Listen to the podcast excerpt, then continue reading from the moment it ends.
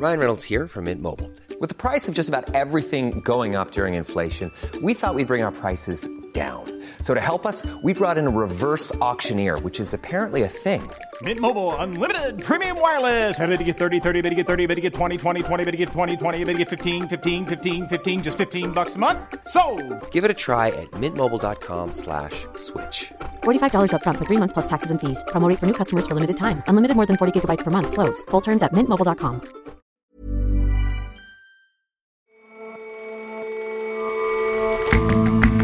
Hello and welcome to The Intelligence on Economist Radio. I'm your host, Jason Palmer.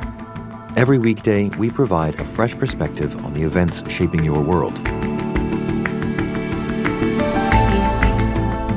Plenty of tenants are evicted in America, but surprisingly little is known about what causes or follows evictions. We examine the work of a pioneering sociologist who's been studying the factors that go into being kicked out. And when you think of Leonardo da Vinci, you probably don't think of wine, but he certainly did. And thanks to a years long effort, experts have ensured that Leonardo's vines and his vineyard are now getting their own renaissance.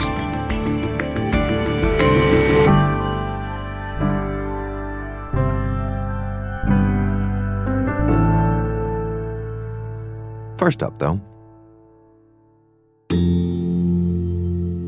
Yesterday, after four years of investigation, deliberations, and hearings, Israel's Attorney General indicted Prime Minister Benjamin Netanyahu for fraud, breach of trust, and bribery.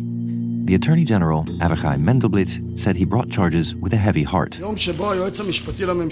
day in which the Attorney General decides to serve an indictment against a seated Prime Minister for serious crimes of corrupt governance is a heavy and sad day for the Israeli public and for me personally. Mr. Netanyahu gave a defiant press conference. I won't let the lie win. I will continue to lead the country according to the law, exactly as written. I will continue to lead the country with responsibility, with dedication, and with care for the security and the future of all of us. Mr. Netanyahu is a master politician, but even he is weakened by these charges, which come as he's failed to form a government after two rounds of elections. Netanyahu is the first sitting prime minister to face a bribery charge. Roger McShane is our Middle East editor. And it's really an amazing comeuppance for the man who became Israel's longest serving leader earlier this year. And it, it throws his political future into doubt. So let, us walk through what the, the charges are here. Yeah, he's been charged in three cases known as Case 1000, Case 2000, and Case 4000. Uh, in, in the first case, Case 1000, he's charged with fraud and breach of trust for allegedly receiving gifts from businessmen in return for various political favors. Uh, that's really the least serious case. The charges are the same in the second case, Case 2000, where he's accused of trying to strike a deal with an Israeli newspaper publisher in return for legislation that would have hurt one of the paper's competitors. That the deal never came off, but Netanyahu was charged anyway. The last case, case 4000, is really the most serious. And in that one, he's accused of intervening in media regulation to benefit a big telecoms company um, in return for favorable coverage on the company's popular news website. Uh, on, on top of fraud and breach of trust, he's been charged with bribery in that case. Of course, Netanyahu denies these charges and, and he blames a left wing conspiracy for, for being behind the investigations. But they are very serious charges. I mean, what, what's, what's he up against uh, if, if, if found guilty?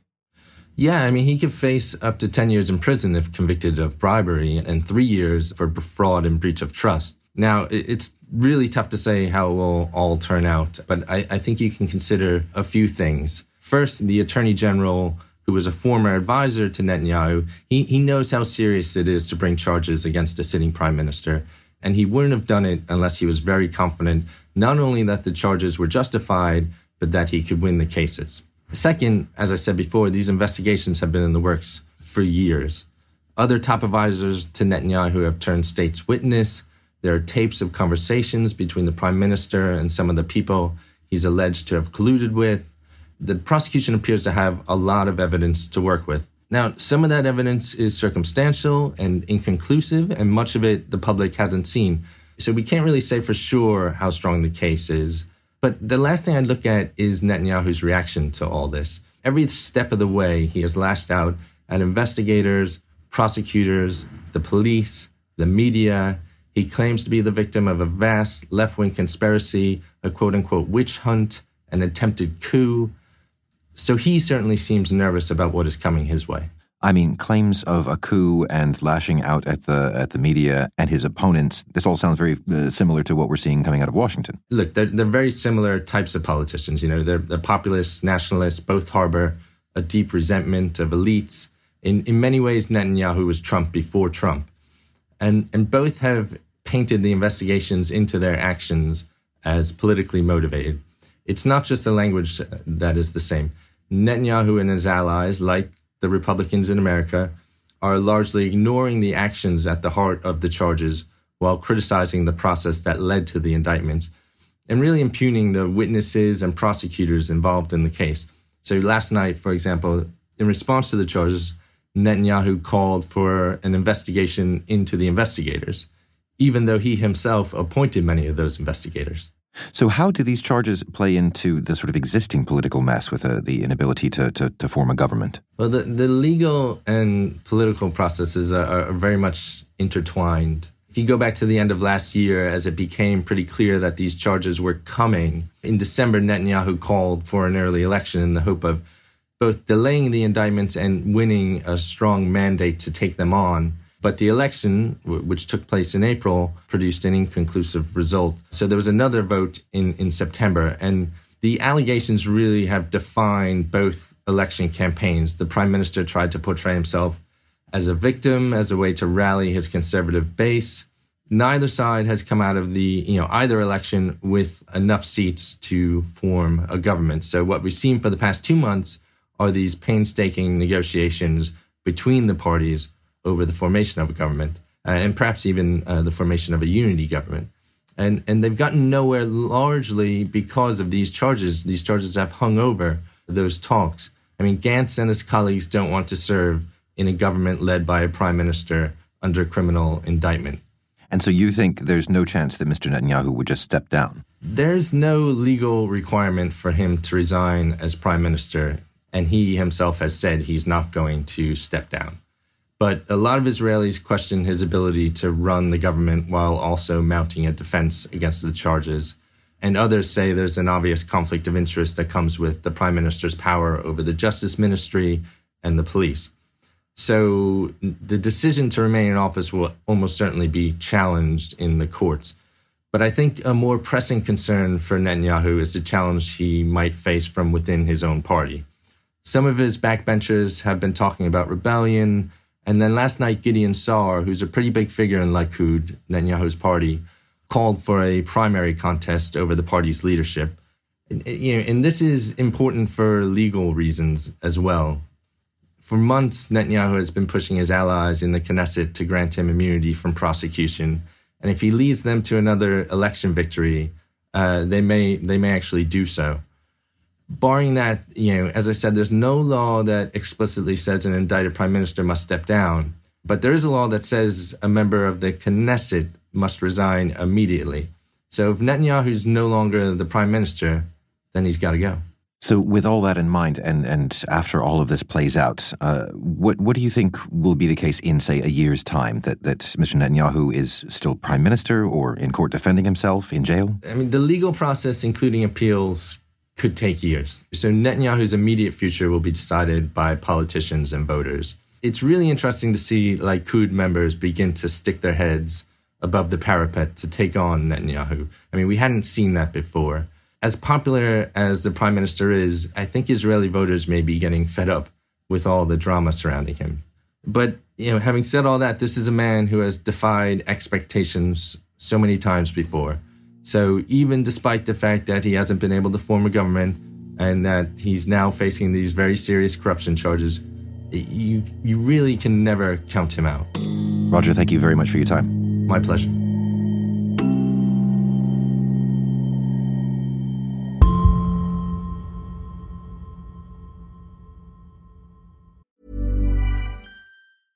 Selling a little or a lot?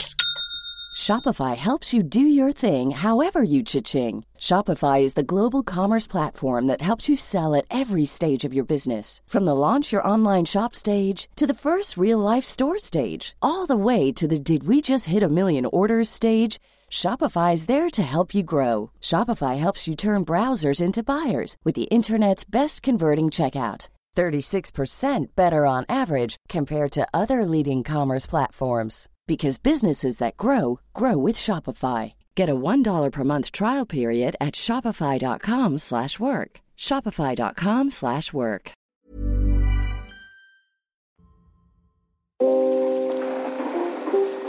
There's little more difficult or disruptive than suddenly becoming homeless, especially for a child.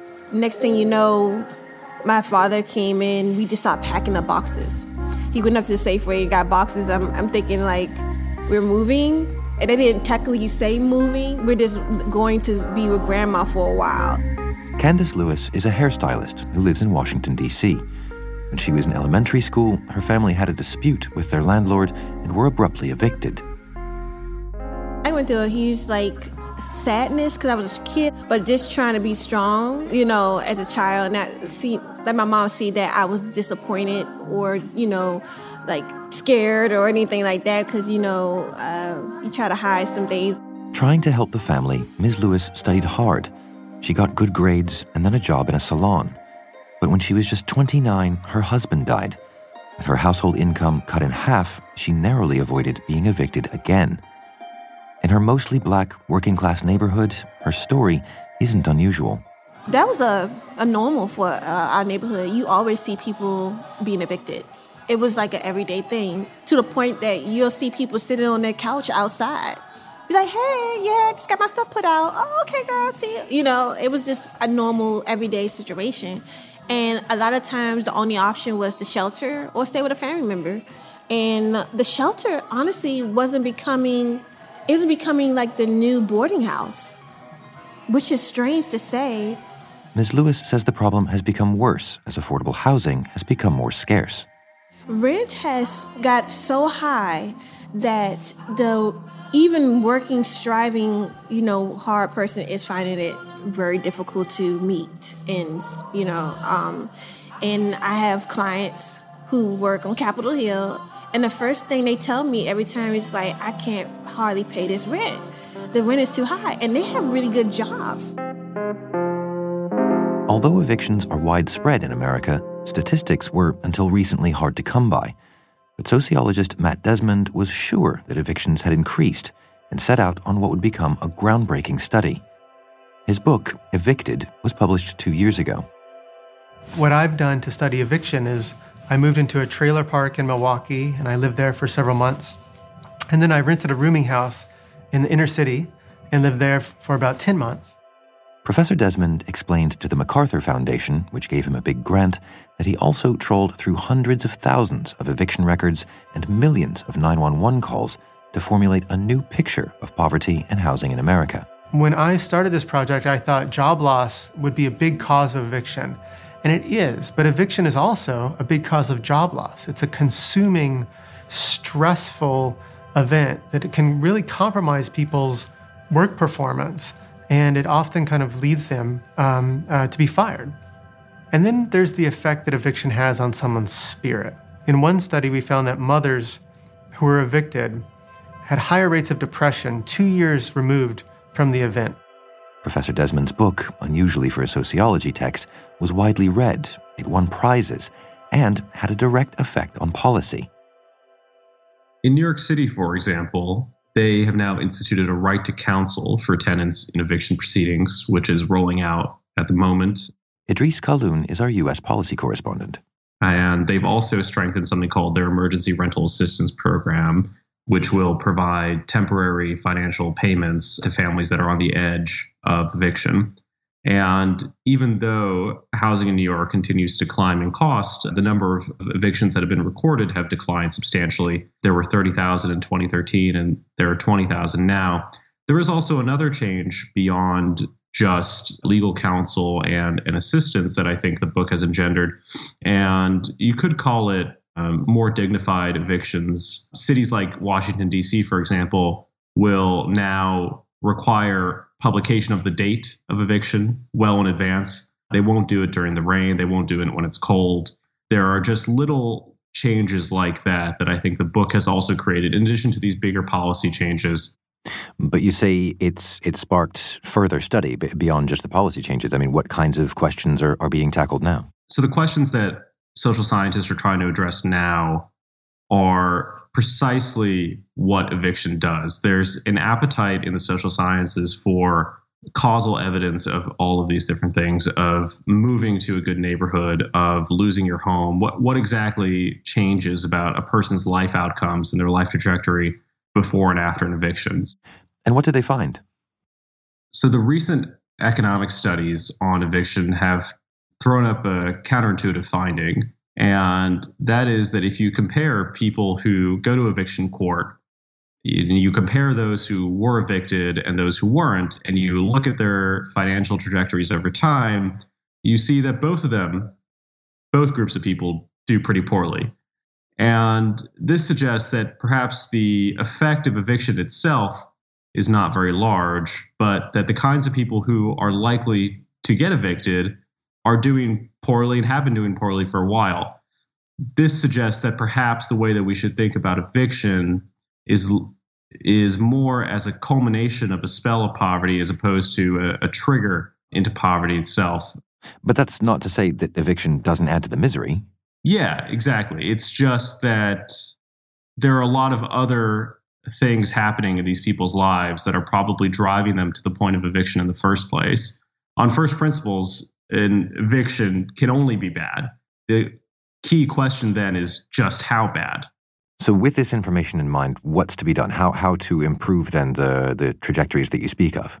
If you look at the financial trajectories of people who do get evicted, it tends to be the culmination of multi year long financial stresses, which suggests that the point of intervention would be a bit earlier.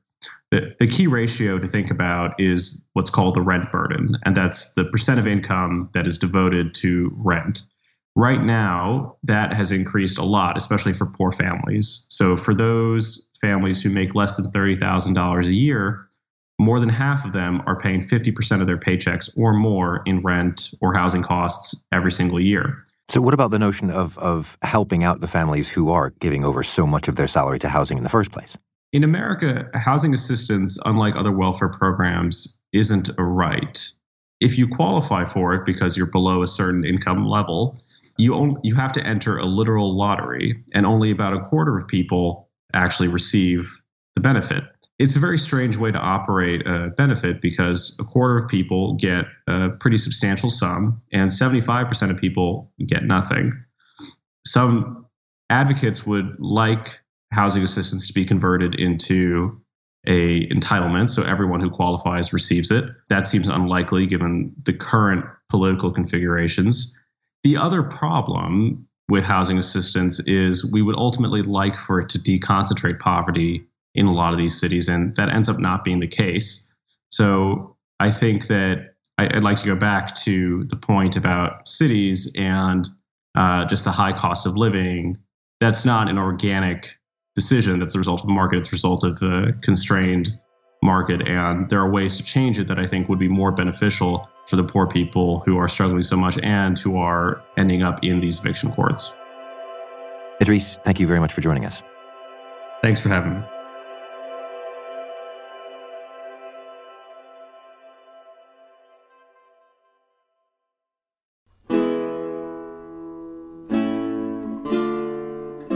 Leonardo da Vinci is remembered as an artist, an inventor, a scientist, but the ultimate Renaissance man also loved wine calling it the divine liquor of the grape.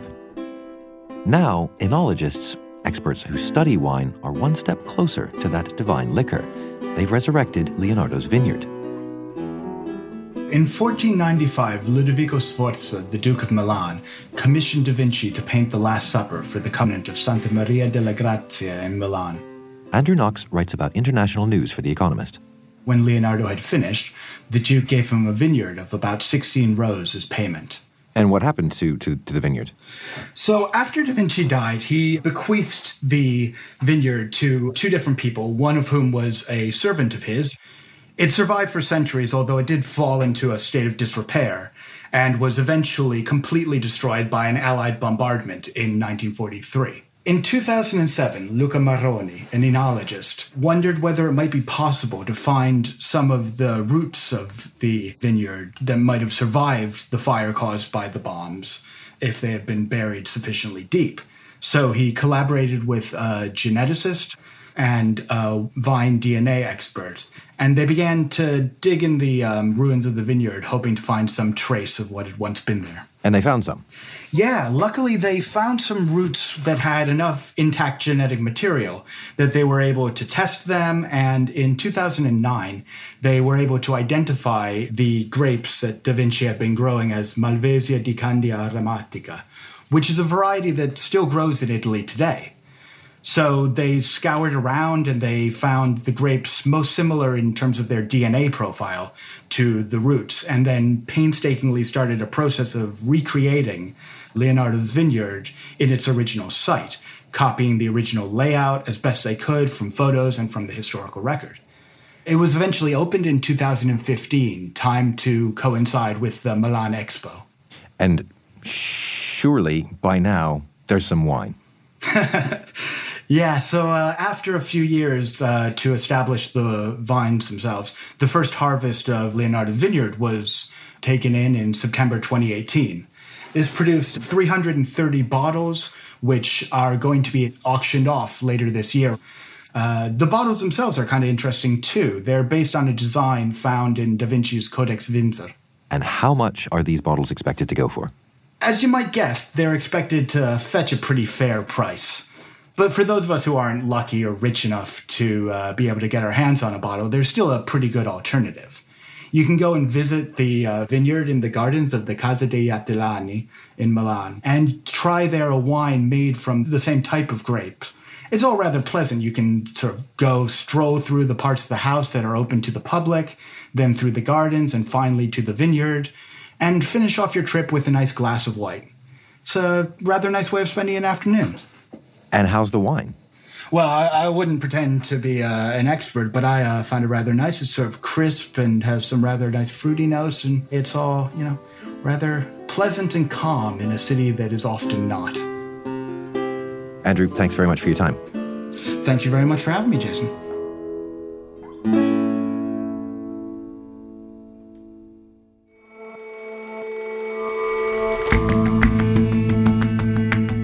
That's all from us on The Intelligence, but we'd like to know more about you and what you think of the show.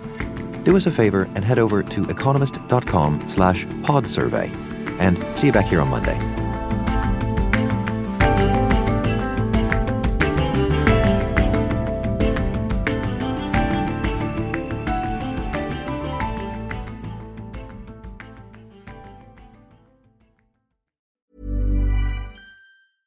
Selling a little or a lot?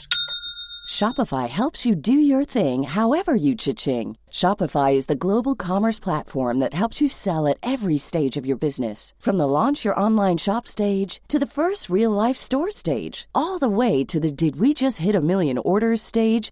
Shopify is there to help you grow. Shopify helps you turn browsers into buyers with the internet's best converting checkout. 36% better on average compared to other leading commerce platforms because businesses that grow grow with Shopify. Get a $1 per month trial period at Shopify.com slash work. shopify.com/work.